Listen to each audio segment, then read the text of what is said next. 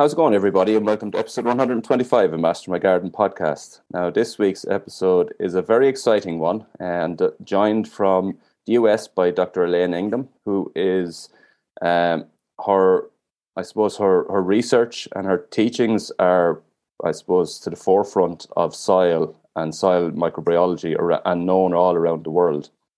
And I suppose, from a gardener's perspective, this being a garden podcast, soil to me has been sort of, I think, neglected a little bit over the last number of years. And there seems to be a move over the last maybe four or five years back towards actually looking at the soil as a really vital component of our gardens. And I think the same is probably true, obviously, on a bigger scale for agriculture. So there's a lot here. And for me personally, this is a really interesting episode, and I'm really looking forward to getting into it. So, Elaine, you're very, very welcome to Master My Garden podcast. Oh, glad to be here. Thank you for inviting me.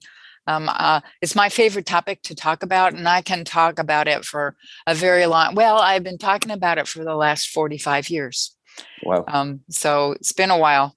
Um, taking things from uh, like when I was uh, working on my starting my math my PhD work at Colorado State University, my major professor sent me off to all of the soils people, you know, uh, landscape, um, you know, hydroponics, aquaponics, um, the agri- agronomy department, the soil science department. Go talk to all of the professors that work with soil.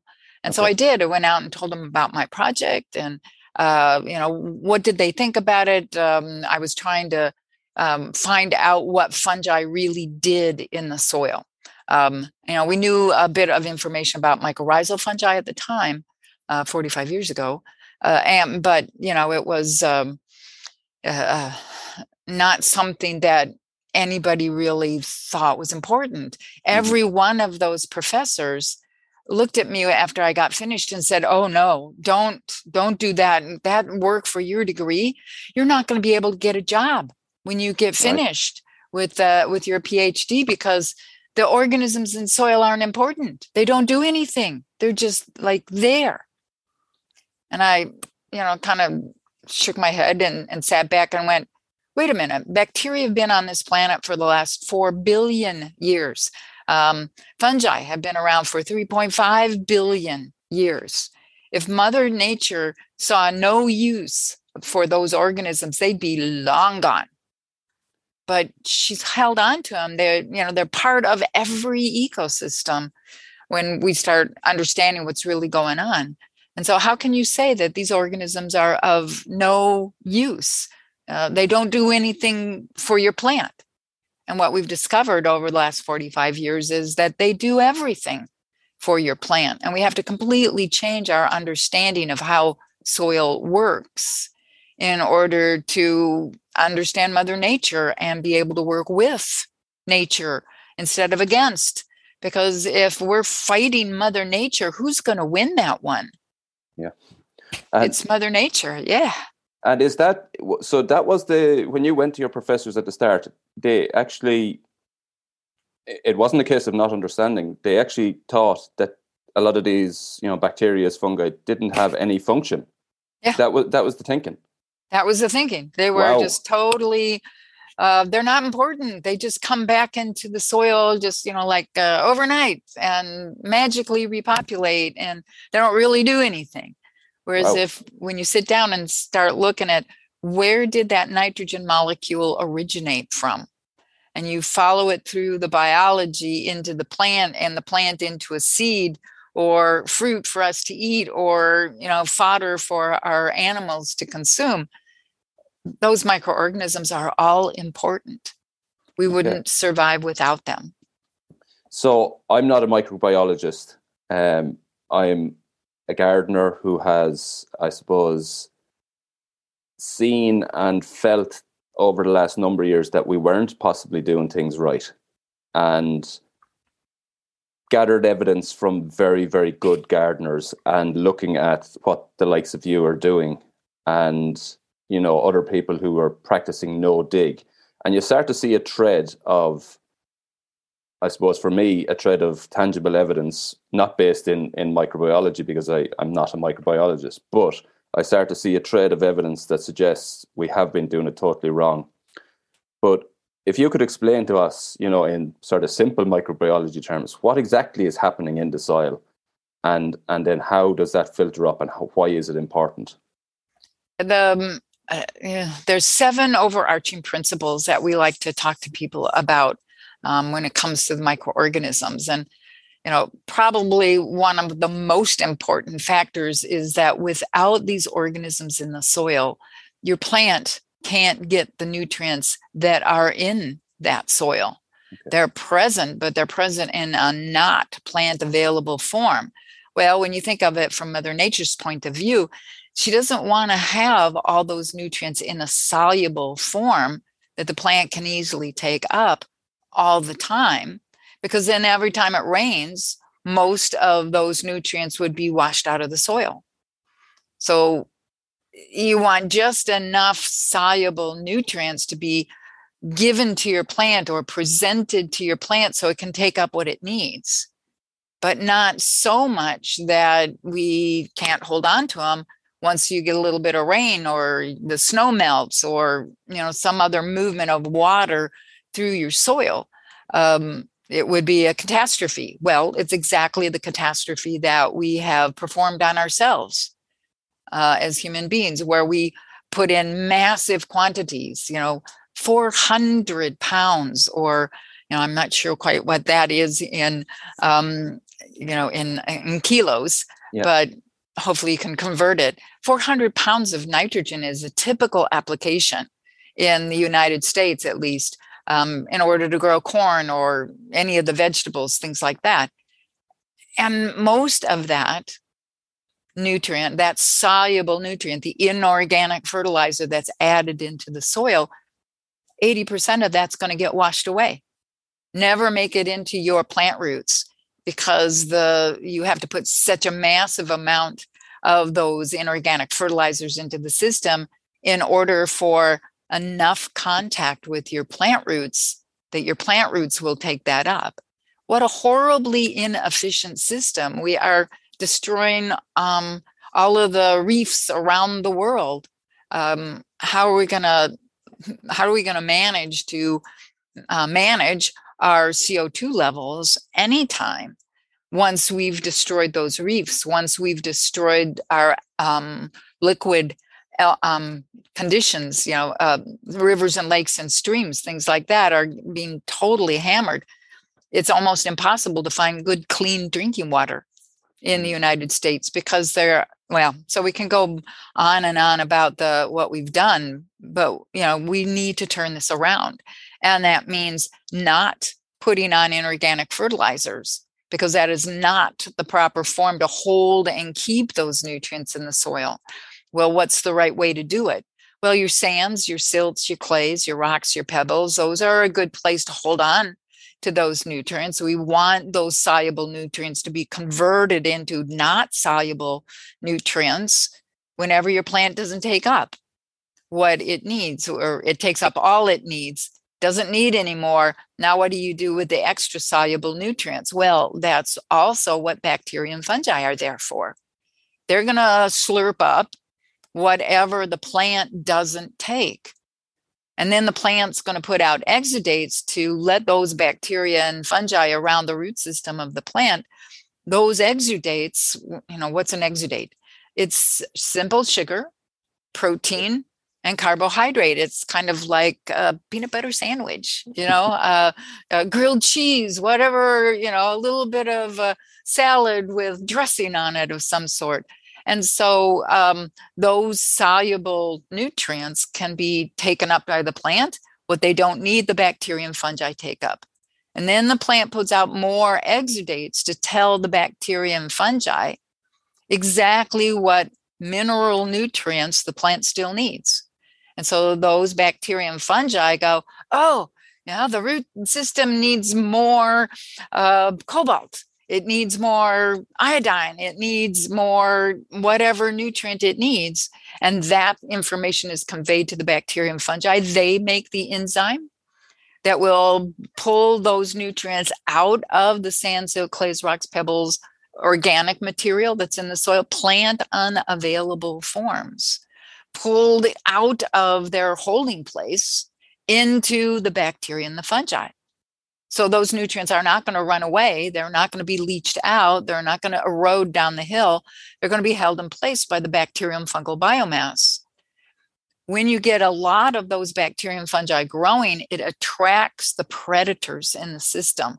So bacterial predators are protozoa, for example, bacterial feeding nematodes. Um, a lot of the microarthropods will eat bacteria as well as fungi. So those are the bacterial predators. How about the fungal predators? Those are the fungal feeding nematodes and the fungal feeding microarthropods. Earthworms, enchytraeids, they also eat both bacteria and fungi. So that they're coming in and now eating part of the bacterial and fungal community that it can catch. And when it's eating, it's getting all the nutrients from inside those bacteria and fungi. But those nutrients will always be in excess of what the predators need. If those predators try to keep all of the, that concentration of nutrients inside their body, it would kill them. So, of course, what do they do? They poop it out. So you can see why we call this the poop loop.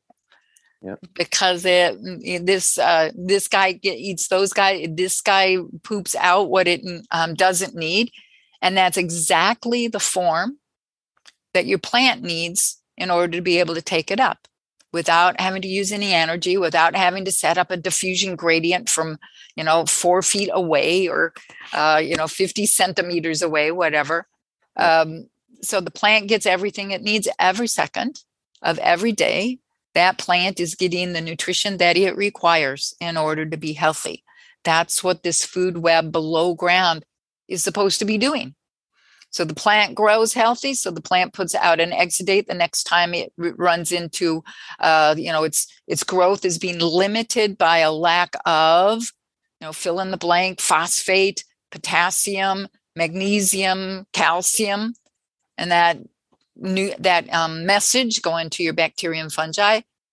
They make the enzymes to pull those nutrients out of the place they were stored in the structure of the soil and then when those bacteria and fungi get eaten by protozoa or um, the predators in the system, the whole group, um, that releases nutrients in a plant available form. Plant grows better. So, who's in control of how much nutrient is present around the root system of the plant? Well, the plant's in control of that, not anybody else the plant has to have the working parts present in that soil in order that this works. And yet, when we put on, when human beings put on inorganic fertilizers, those are all salts. Every single one of those are salts. They dissolve when they're in water, they're soluble. And so that means that high concentration of salt is taking water away from your plant from your organisms, from all those critters in the soil, and the smallest critters are going to be killed first. So say goodbye to your fungi, say goodbye to your protozoa, nematodes, microarthropods. We just destroyed the whole nutrient cycling system that Mother Nature put together, where you and I don't have to go out there and apply anything. Once that biology is in place, it maintains itself. You don't have to go out and put on toxic chemicals, inorganic fertilizers. Well, when you put on inorganic fertilizers, you're only supplying one nutrient. Does your plant just need one nutrient to grow? No, it needs all of them. So, you know, bacteria, you need the uh, nitrogen, phosphorus, sulfur, magnesium, calcium, sodium, zinc, iron, bio, the whole list of some I don't know, it depends on which botanist you talk to, but we're up to, you know, 45 or 48 essential nutrients for your plant to grow. And if you're supplying just one, you're overfeeding one thing, but you can't make yield if you don't have all of the nutrients. So we're destroying the very system that should be providing those nutrients. So if the plant is not getting the nutrients that it requires, that means the plant's immune system can't work. For years, we argued in the botanical or, you know, in, in the plant world of scientists, we argued about plants don't have immune systems. Well, no, they that's right. If you have destroyed the system, if you've um, made it impossible for that plant's immune system to work because you're destroying the microorganisms that make it work by making certain the plant has all the nutrients it needs, of course, you're not going to see any plants with immune systems. As soon as you start feeding that plant every nutrient it needs every second of every day, now you see the immune system starting to function. The disease causing organisms won't go near those plants. Their mm. cell wall structure is too good, too wonderful. So that's another very important part of getting this biology back into your soil is your plants are not subject to any of the fungal diseases, any of the bacterial diseases. It won't attract root feeding nematodes. You don't have the insect problems because the insects home in on plants that are putting out volatile compounds. It can't help but put out those volatile compounds because it's not healthy. It's a sick plant. It attracts the insect pests and problems because Mother Nature's way of getting rid of plants that are too weak is to wipe them out with the insects. Well, so why are they so weak? Because they're not getting the nutrients in their soil. So you you see how that's so yeah. important. This the, the, yeah, this is makes total sense. Uh, it, firstly, it sounds like just to take a step back. It sounds like a super uh, sophisticated communication system that's going on here with what sounds like many components, all of which are important in in some way, shape, or form to the whole overall system, which in itself is mind mind boggling. Um, I suppose when you start to take it back to what your last point was about plant health, and and I've said it, you know, repeatedly on on the podcast in relation to gardening, that plant health is critically important, and it's funny when you say about uh, on the face of it, some plants look healthy. So if you go into a garden center, a plant who ha- that has been quite well fed with artificial nutrients in order for it to look good on the on the shop floor, on the face of it, looks like a healthy plant. But in reality, that plant can be very, very, and is very, very vulnerable when it gets to its location, mostly your garden, and and those plants can typically pick up disease and and pests very very quickly.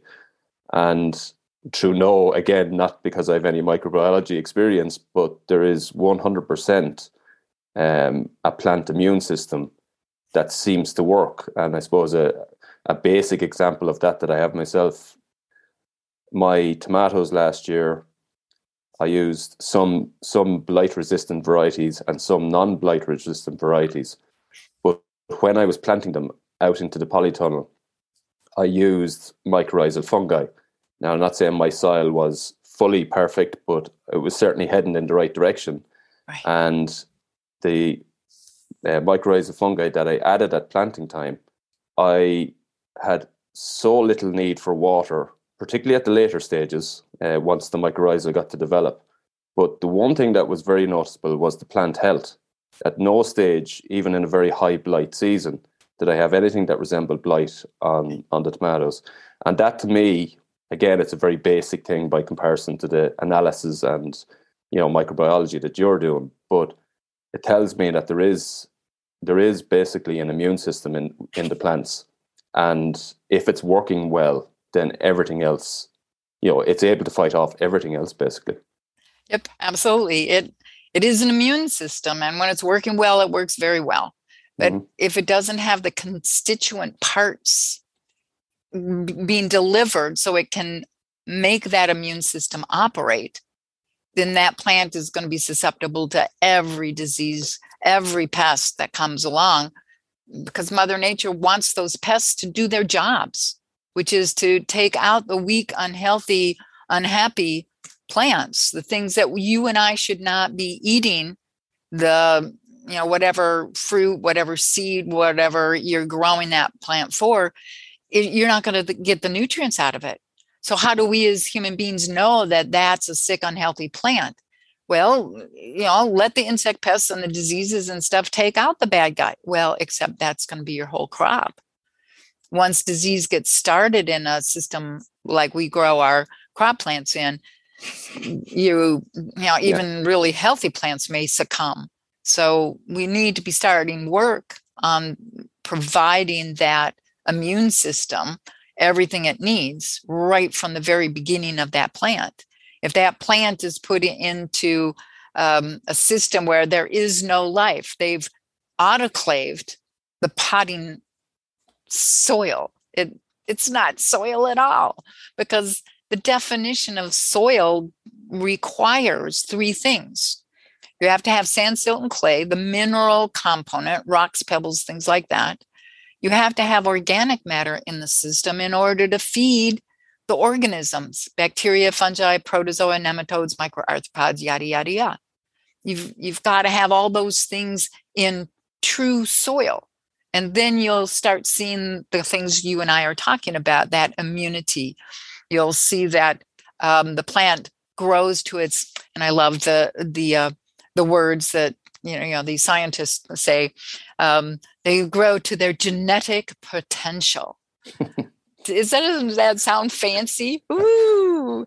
Um, so I hope everybody at home is giggling away too, because it's just kind of well, we want the the plants growing with as much um, vigor, flavor. What is flavor? What causes flavor? It's the nutrients of the bacteria and fungi, protozoa, and nematodes have cycled so the plant can take it up and put it into your fruit. You know, your tomatoes taste, whoa, wow, that's the taste of a tomato. You know, but I see kids at school where, you know, they take a bite of a tomato and they just kind of go, ah, yeah, that's a tomato, no big deal. You give them a really good, healthy tomato, they take a bite and they kind of go, whoa, yeah. that's a tomato like I've never tasted before but they know they've never had a good tomato before in their life, but they know they just hit one based on the flavor.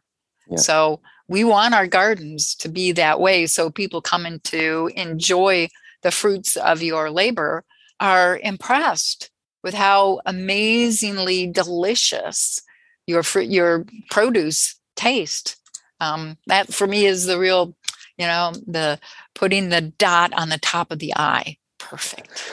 Um, in terms of in terms of gardening, so assuming that that people and and there is a transition now where people are starting to become aware of the importance of of having healthy soil and and soil you know having the soil biome and all that working correctly. But most gardeners are not coming at it like myself from any sort of scientific background. So how do how does somebody go about you know improving their soil um, making their soil healthy and getting this this soil food web communicating and working the way that you know that it should, the way that it was designed originally to do?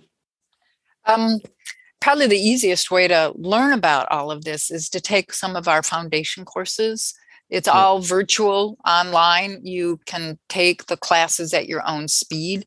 Um, you know, we've had people take all of the foundation courses in about two weeks. Um, you know and we we talk about the seven overarching principles the ability to sequester carbon in the soil. You want to have carbon credits we'll tell you how to do that. Um, you want to make certain that you've got the nutrient cycling going so your plant you know so how do you detect that? Um, we teach you how to make the compost that will put these organisms back into the soil so you want to be making a compost or you want a friend of yours making compost so that it's all the beneficial organisms. That means that compost has to stay aerobic the whole entire time. It cannot go anaerobic because that's where the diseases and the pests and the um, problem organisms, that's where they hang out in the anaerobic parts of your pile. So don't let it go anaerobic. And so we teach you how to turn the pile correctly so that you're going to be getting the um, organisms into that hot middle of the pile. So you're killing the pathogens and pests. and making sure it's not going anaerobic. What if you do start detecting some of the anaerobic smells? So, this is how complicated we get. What do you smell? So, we teach you how to do that. We teach you how to make a compost extract. We um, teach you how to make the compost teas. The extracts usually go into the soil because we want things moving into the soil. Well, what if you've got compaction layers? We got to work on those first. So we may, you know, when do you have to go out and inject this biology into your soil? You're going to use a compost extract in, in order to do that, where you've just basically you know using massage kind of techniques you massage the organisms off the surfaces of the compost and into the water or we make compost tea where we take that extract, we add foods, and now we're going to have a brewer where that can uh, brew, the microorganisms can grow um, in that, um, using that food um, for 24 hours, and then we apply it to the above ground part of your plant.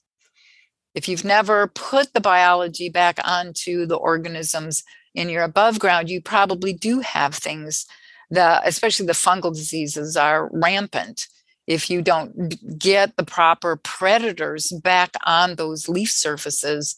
You want the competitive things, things that will consume those disease causing organisms, that will uh, make a little bit of an antibiotic just in this sphere on the, that leaf surface. So, all of those factors work together to prevent diseases happening above ground.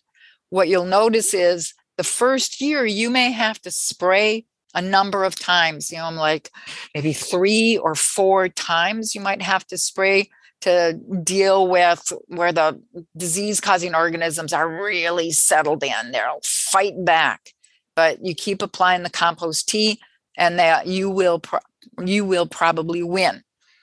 Maybe with four applications.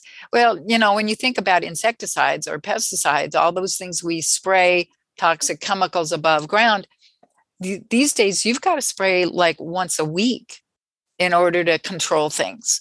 And and that's expensive. That's a lot of your time to be doing all of that. When you start getting the biology back into the system the biology does the work. You've put back into the system the workers that are supposed to do that work human beings aren't supposed to do that work we're supposed to overview the system and say, oops, that we better put more bacteria in there. We better put more fungi, or we should um, grow some more protozoa or nematodes and, and get this all balanced so that your plants thrive instead of you having to do all the work. The microorganisms in the soil and on the leaf surfaces do that work. Yeah. Um, I, have about 10 questions here. I'm not sure which one to start with, but mm-hmm. um, so if we're in a situation, uh, and I've watched the Netflix that, uh, documentary, what's that one? Uh, Kiss the Ground or Kiss the Earth? Kiss um, the Ground. Yeah. And I know it's a, I know it's a documentary, and I know it's there's probably elements of it uh, being on Netflix and whatnot. There's probably elements of it that are I don't know dramatized or whatever. Um, but we see soils on certain farms where they're just literally dust and desert and unworkable.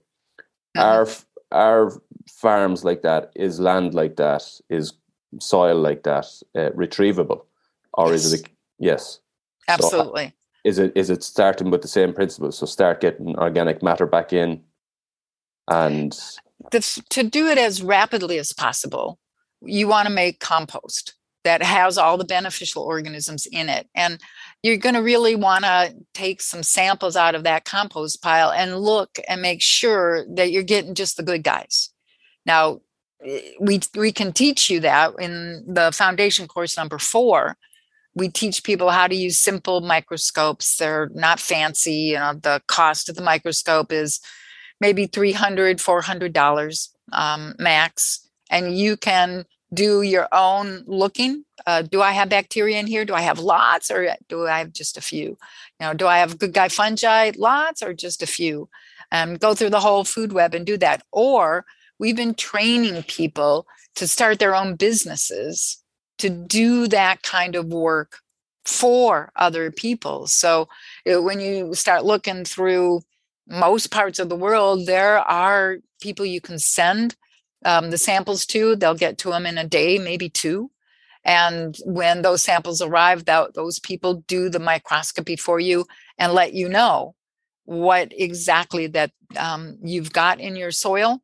And is that a high level or a median level or a low la- level? It's, you know, you want things right in the correct balance. Um, if you go through the, the foundation courses, we talk about what different kinds of plants need in their root system to be maximally healthy. And so you're trying to reach those levels dependent on what kind of plant you're trying to grow. You know, all microorganisms do not do the trick for all plants.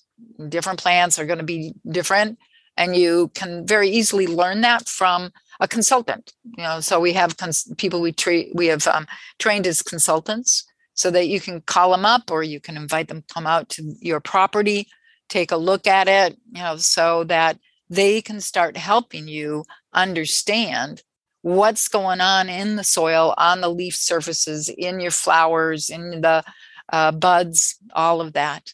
Um, all seven overarching principles.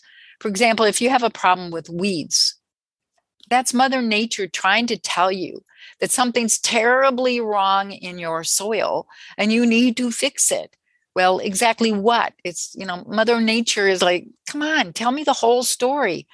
You're going to have to take a microscope and figure it out what's lacking in that soil it you know it only takes a couple of you know when you get when you get comfortable with the microscope it only takes you maybe 5 or 10 minutes to get the microscope prepared get on the slide look through there and go oh i, I have no fungi none of the good guy fungi are present or whoops what happened to all the nematodes you know last time i looked at this soil i could see a nematode in every field there's nobody home well what killed those organisms in your soil? Was there drift? Was there something that you applied and you didn't realize? So you can have a, a good control, um, very easy, rapid to do. If you don't want to do it, send it off to your soil lab, uh, the microbial soil lab, so that those people can call you up or chat with you about what they saw. So you know when something's missing, you know when something's going wrong long before you've got dead plants. Okay. Um, so all those good things. Um, come and look at our website, um, soilfoodweb.com. We've got you know great pieces ways of expressing this information. So that watch the animations, the cartoons. Those yeah. are gorgeous. They you know really well depicted and and short, sweet, and to the point. We don't talk to the um, academic world with what we're trying to do because it's everybody has to be growing their own food at least in some amount if you've got a backyard if you've got um, you know a, a, balcony where you can put a couple tomato plants out there or you know whatever you want to eat um, grow it yourself so you know how to do that if and when that's going to be extremely necessary in all of our lives. yeah, um, there's a couple of things. The the the seven overarching principles you've mentioned those a couple a couple of times. What are they, without going into them in you know, because I'm sure there's great detail on them all. But what are the seven overarching yeah. principles? So cycling nutrients, so your plant has everything that it needs holding on to nutrients so they don't leach out of the system. They don't end up in the rivers and lakes and streams and destroy water quality all the way along. Um, we want to make certain that we've got the organisms that build structure in the soil. And that is the only thing that really truly builds structure in your soil that is sustainable long term. Bacteria glue things together, fungi bind things together. And that's the basis of having water infiltrate into your soil going way deep um, they will that water will fill all the pores in that soil the structure that's built by the bacteria fungi protozoa nematodes doing their things there are large cavities that need to fill up with water so now in the hot dry summertime the root systems of your plants can get down to that water um, when we see um, wild fires in the western part of the United States. Um, and We've been working with somebody on their property to get the biology back into the system, build that structure in the soil, make sure the trees, the bushes, the veggies are all well watered because they've got their root systems in that water. And the wildfire goes around their farm, doesn't touch what's going on on the farm because all your plants have lots of water in them. Wow. It's when those plants are dead dry and the temperatures are extremely hot, the fire just races through and obliterates everything. It's kind of, it's very scary. So you want that water back into the system, hold, held in the soil. Whatever snow melt, whatever rainfall, you want to hold on to it, not lose it into the rivers, lakes, and streams. Uh, what else? Um, I talked about carbon sequestration. We make certain that any toxic chemicals that are produced in anaerobic places, um, any diseases that are being promoted in those anaerobic places, um, will be very rapidly wiped out by our beneficial organisms as we add them into the soil. So I I've forgotten one or two, um, but yeah. uh, uh of those. So, but those are those are the main highlights, and and you can see that if if everybody started composting where they were holding on to their carbon in that composting operation and not letting it blow off as CO2, then if everybody around the world start started doing this correctly using this compost in their garden beds growing their own food and keeping most of the carbon in that soil we could reduce the uh, elevated co2 in the atmosphere back to pre-industrial levels in somewhere around 6 to 10 years. Well that that quick. That quick but you we got to stop killing all of the organisms in the soil that do all of this work for us. If we're putting on inorganic fertilizers, if we're putting out pesticides, so we got to we got to stop that. And we've got to get all that carbon back into the soil from whence it came. I, I suppose this is something that you would have come across. I've sort of two questions now. Um, with this, I'm sure it has been said to you on on numerous occasions. But how do we feed the world's population? I, I, have you heard that one before? Oh, just a few times because we increase yields when when you're working with nature instead of fighting with her. Now things become easy. You can reach the genetic potential of your plant. And instead of having a corn stalk that only has one ear on it, you can have a corn stalk that has five ears on it. That's how many ears that plant is genetically capable of producing. And yet we don't reach that goal at all. We don't even come close anymore. When we talk about corn, wheat, barley, um, any of the row crops, any of the vegetables, we're not coming even close in toxic chemical agriculture to reaching the genetic potential p- potential of those plants. Yeah. You know, you've got to put on six tons of lime and three and a half or uh, a half a ton of gypsum um, in order to uh, um, get space into your soil. Well, how long does that last? Uh, about two weeks, and then all of that's washing downstream. How long? You know, that was an expensive amount of inorganic f- fertilizer in the form of lime and gypsum to put on to try to get soil structure rebuilt.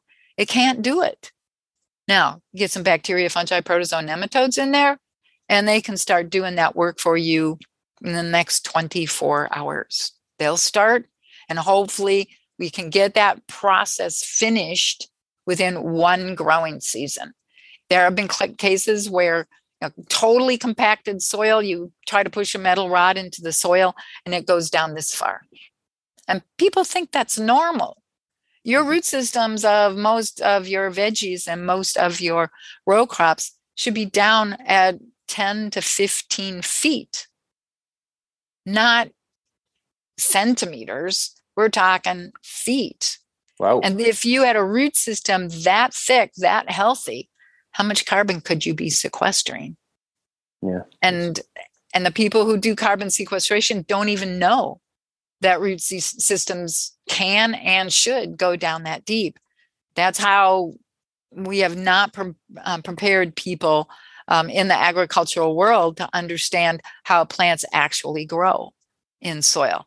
And in relation to, you mentioned the example of the growing the field of corn and applying, uh, was it 400 and something pounds of, of fertilizer? Lime and gypsum, yeah. Yeah. So in, in that in that system, it, is it possible to, on that large scale, or how is it possible on that large scale to get the requirements back into the soil? Like, are we talking about huge amounts of compost to do this, or? We're and I know, prob- we'll probably only once apply just a bare dusting of the solid compost to the soil surface. It, it'll be in that first conversion year. Um, so in the springtime, we're going to put down a small amount of the compost but uh, just a dusting on the surface of the soil. We'll till that in for the last time ever. We're going to till it in, but you know you don't have root systems to speak of in those soils or in that dirt, and we really should call it dirt because it doesn't have the biological components or the organic matter. Um, so uh, we'll till that in. We'll plant the seeds. Make sure that the seeds ha- are covered with this really beneficial um, set of organisms. And so there's your compost extract going down in the furrow with your seed. So that seed, the instant it starts to germinate, it will be protected both in the root system and in the above ground part of this of the system. So um, after that, we monitor how much that application of compost has altered the system and put down another application, but now a liquid application of the organisms in the, that were in that compost as well. Um, and so sometimes it only takes those two things and you're completely converted. Everything's working the way it should. You can walk away. You all you want to do is every once in a while walk through the field and make certain that everything's working the way it's supposed to. Uh, the smells come in your noses, your visual. You know, there's no diseases, there's no pests, there's no problems. Um, if you see a place where disease is starting, then you want to go there and figure out what's wrong in the soil and fix that problem right there and make certain that that disease doesn't have a chance to spread. So we may have to put in two or three applications of that um, good biology from your compost of course, we're not uh, out there putting on gallons and gallons and gallons. We're out there putting on, you know, uh, uh, a very small amount, just enough to bring that biology up to what it needs to be. So sometimes we have to go as far as four applications of that liquid. But if you've got spray equipment, um, you know, you can get hand pumps to spray that in the garden system. Well, if you're going to larger, you know, like you've got um, five to 10 acres, something like that, um, you're going to have a, a small cart that you can drive around and spray no problem. When you're getting up into the hundreds of acres, we have some clients that own um, 10,000 hectares. Um, so, in I think pretty much every country in the world has got at least one or more people at that large scale that you know th- that we work with. Uh, we have whole countries coming to us to ask for um, us to come in and allow them to go um, organic uh, within one growing season. Wow! So it's a it's a huge it's a huge uh, job. Um, we sometimes run out of starting materials because everyone starts making compost, and we teach you what are the percentages of the high nitrogen, the greens, and the woodies, those components. And it's always set somewhere around 10% high nitrogen material. Um, so, legumes, for example. In uh, greens, those are the not um, nitrogen fixing green plants. You can dry down your green plants as long as you do it quickly. Um, you'll wet the, that material up, and all those good um, um, or um, nutrients are still present, they're intact in that green material. And then you want truly woody material where the plant removed the nutrients from that plant tissue before you chop that tree down, before those leaves fell from the um, trees, uh, bushes, shrubs. So that's all you need for starting materials. I like to say to people that we're we're not putting waste into these compost piles. We want you to know exactly what's been going on with all these food resources. And that's what they should be called. Just because no one ate it for breakfast. You know, there was that leftover and no yeah, everyone was uh, you know, yeah. uh, you know, more than full. What are you going to do with it? Well, stick it in the freezer and then when you're net making your next compost pile, you can thaw that, break it up. It's real easy to break it up when once it's frozen. And now all of that food that you didn't use can be used in the compost pile to grow the microorganisms that you need to grow that next breakfast. And around and around the nutrients go. So don't think of things as wastes unless they've gone anaerobic. Mm-hmm. Once they've gone anaerobic, boy, it's hard to use them in a compost pile because you've got to overcome all the negative toxic materials that were produced under those anaerobic conditions. Well, um, speaking from an Irish perspective, I don't know if you've ever been to Ireland. You have? Yeah. Yeah, yeah. Um, Didn't last long. It was one of those quick flying trips where came in and talked to a whole set of people about, you know, I, I got to this some of the public buildings downtown and the airport. I know the airport. um, so I suppose my Ireland is it's it's a very green country and it's predominantly predominantly grass. Um, and our dairy industry is huge here. And I suppose the dairy output has increased substantially over the last number of years. In in a scenario like that, you have obviously a large herd of cows placing high demands on the on the grass that's there, then large amounts of, of nitrogen going out to give even more grass for the cows, and so the cycle go, continues. In a in a scenario like that where somebody has grassland, high demand on on cows, maybe is it possible for, if the soil food web is working correctly, to provide enough grass? Or is it really a case that this farm is overstocked with cows in the first place? Uh, yeah. Um, the part of the problem is they've destroyed all that biology in the soil. The you know toxic chemical approach to growing um, grass in pastures uh, means the productivity of that those fields has decreased significantly in the last 20 to 30 years. You know, so right at first, things look really good. You you put out just a little bit of nitrate fertilizer and everything grows better. But you've killed some of the organisms in the soil. Every time you till, you kill the organisms in the soil.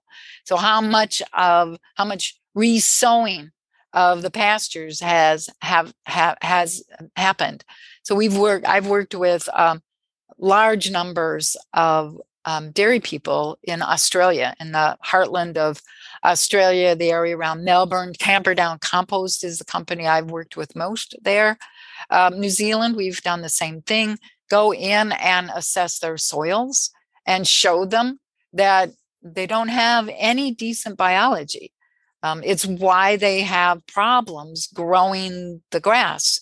You know, you think of grass and it should be nice uniform sward. Well, you've got these little patches of ugly, kind of that bluish green color. That's urine. That's a urine patch. Well, how can that urine, which is a source of nitrogen, how can it be destroying the quality of the um, of the grass? Because the um, animals won't touch that grass. So why are we seeing this conversion into a system that can't manage to keep everything healthy? Because the organisms that do those jobs are gone. And so, if we come along and we start putting on uh, just compost extracts, um, compost teas, just the liquid part, um, we can, within one growing season, we save um, a 300 acre farm. So, what is that? You know, it's like a 100 hectare farm, um, we can reduce the cost because they're not no longer paying for the inorganic fertilizers. They're not paying for the pesticides. They're not paying to take care of the weeds because the weeds don't grow. That was one of the overarching principles I forgot to talk about. So, uh, uh, don't have weeds anymore, and the nutrition in that grass is much, much higher. We've doubled or tripled the concentration of all of the nutrients. And so the animals are, what they're eating is fulfilling all of their nutritional requirements. And so you have much healthier animals. You don't have to have as much grassland per animal because the food you're feeding them from those areas is so much better. So you can enlarge the the um, the herd. You don't have problems at calving. We don't we don't recommend that you put in manure lagoons at all because talk about an anaerobic, stinky, smelly place. You are uh, promoting diseases and problems. Oh well, the the diseases and problems will just stay at the lagoon. No, they won't.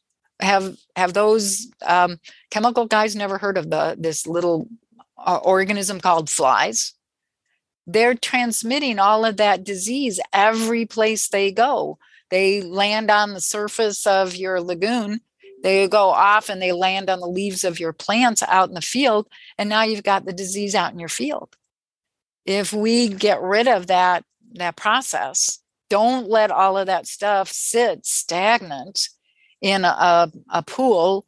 Um, we want to instantly um, take all of that waste, all of that, well, it is waste material because it's anaerobic, but it's still good, healthy waste material get it aerobic as rapidly as possible in the compost piles. So instead of making a, man- a manure lagoon, you're going to make a compost system where very shortly, given the amount of output of manure, pretty rapidly, you're going to want to get your neighbors over here and they buy the compost from you. And now you have another source of income because you're selling to all of the gardeners um, all of the landscape places that need that compost to maintain the biology. But it's you know we say we save people um, dairies um, two hundred thousand dollars, where they're not paying for the for the um, manure lagoon, they're not paying for uh, the inorganic fertilizers, they're not paying for the pesticides, they're not paying for the herbicide. How could you not want to follow this um, direction that we're going with uh, agriculture.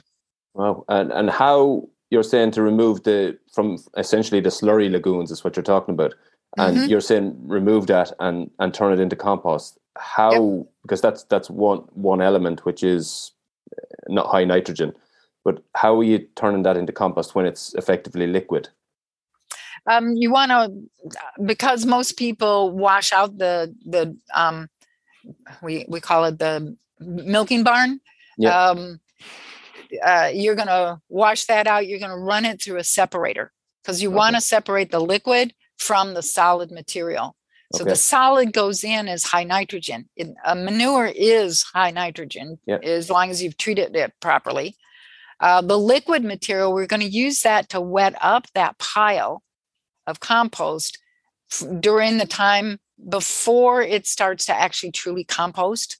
As soon as it passes 131 or 55 degrees Celsius, um, now it's composting. We won't use any of the, the liquid on that anymore, but we don't have that much liquid that it's that it is more than what the um, compost piles need when they first get started. Yeah, that makes sense. Um, it's absolutely incredible, really. Um, you could, as as you said before we started recording, you could talk for days on this, and and you still you still wouldn't get to the end of it. It in one way, it's so sophisticated. You know how that plant system, how the soil food web is talking, communicating it. That like that element of it is so sophisticated, and on the other hand, to I suppose, bring it into fruition is quite simple. and it really does seem to make sense to me anyway. Um, I suppose you, hopefully the message starts to spread. I think I think there is definitely an awareness, a growing awareness of the importance of soil uh, that I think is hugely popular. Um, is there anything that we've kind of missed? Any real gold nugget that we? Well, I'm sure we've missed loads, but is there any any one thing that you would, you know, suggest to people to take away and use in their gardens? Um, start making compost that has all the beneficial organisms in it. Um, so you know, it's like maybe the the whole village can't go and get the um, information from our foundation classes. You know, maybe two or three people, kind of the leaders who want to um, manage this, they take the classes and then they can explain it to everybody else in the terms that they understand. Mm-hmm. Um, uh, you know it's it's always fun to go to different english speaking parts of the world and realize just how different terms are in yeah. those different places so um, it's uh, in the local vernacular at the yeah. level of information that the people in the town in the village in the place you know the farmers um, so they can understand it uh, and not get lost in jargon yeah. I always think I'm really good at not using jargon. Ha ha. Yeah. Uh, well, it's it's very easy to understand. Uh, while I say the mic- microbiology element of it, I wouldn't understand. I I certainly can understand and relate to, and I can see why what you're talking about makes sense. Uh, I think that's that's the important thing is that it, it, it clearly does make sense, and uh, it's been fascinating. As I said, I've watched and seen your work for a while now, and uh, fascinates me, and uh, can see the benefit in it. Uh, I'm, you're not hard to find online, but maybe tell people where they can find you if they're if they're looking to you know read more about it, uh, maybe take some of your courses and whatnot. Yep. So um, our website is um, soilfoodweb.com. Perfect. And it's like if you want to get hold of any particular person, at the um, Soil Food Web School. Uh, all you have to do is put their name in first. So Elaine at soilfoodweb.com. And okay. you can get through to individual people. Um, and we have lots of people that answer phone calls, that answer um, the emails. We would prefer for it to be online if you possibly can, because uh, the build for uh, a phone call from Ireland to Oregon it's going to be a little painful. So I encourage the use of the uh, virtual equipment that we've got these days. So, yeah, um, for sure. Uh, and it's definitely it's definitely well worth checking out. Uh, as I say, a fascinating topic. We've talked for a little bit longer than we, we thought we might, uh, but it's it's fascinating. Uh, the work that you're doing is phenomenal, and uh, it really is. It does seem to be gaining traction all around the world. Uh, obviously in gardening terms, but also in in agricultural terms. And I think it is hugely important uh, for loads of different reasons. It's hugely important for for mankind that we do start to make these changes that are necessary. So, Elaine, it's as I say, been a real pleasure to talk to you. Uh, the knowledge is unreal, and maybe sometime we'll delve even deeper. And thank you very, very much for coming on Master My Garden podcast. Okay, and anytime you want to invite me to Ireland again. Absolutely. I, am more than ready to come. yeah. put together some talks for me to cover expenses. So that would be the that would be the best of all. Yeah, for sure. Yeah, uh, as I say, br- brilliant chat, and, and thank you very much for coming on Master My Garden podcast. Thanks for having me. So that's been this week's episode. A huge thanks to Elaine. Um, I, I'm going to listen to this episode obviously when I'm editing it, but it's one that I got to listen back to two or three times because uh, I, I definitely think there's so much important stuff in here and complicated on one hand, but on the other hand, really, really simple. And I think it's it's information that we all need to start taking in and and you know assimilating it down to everybody else because there is no doubt that we're not doing things right in an overall sense.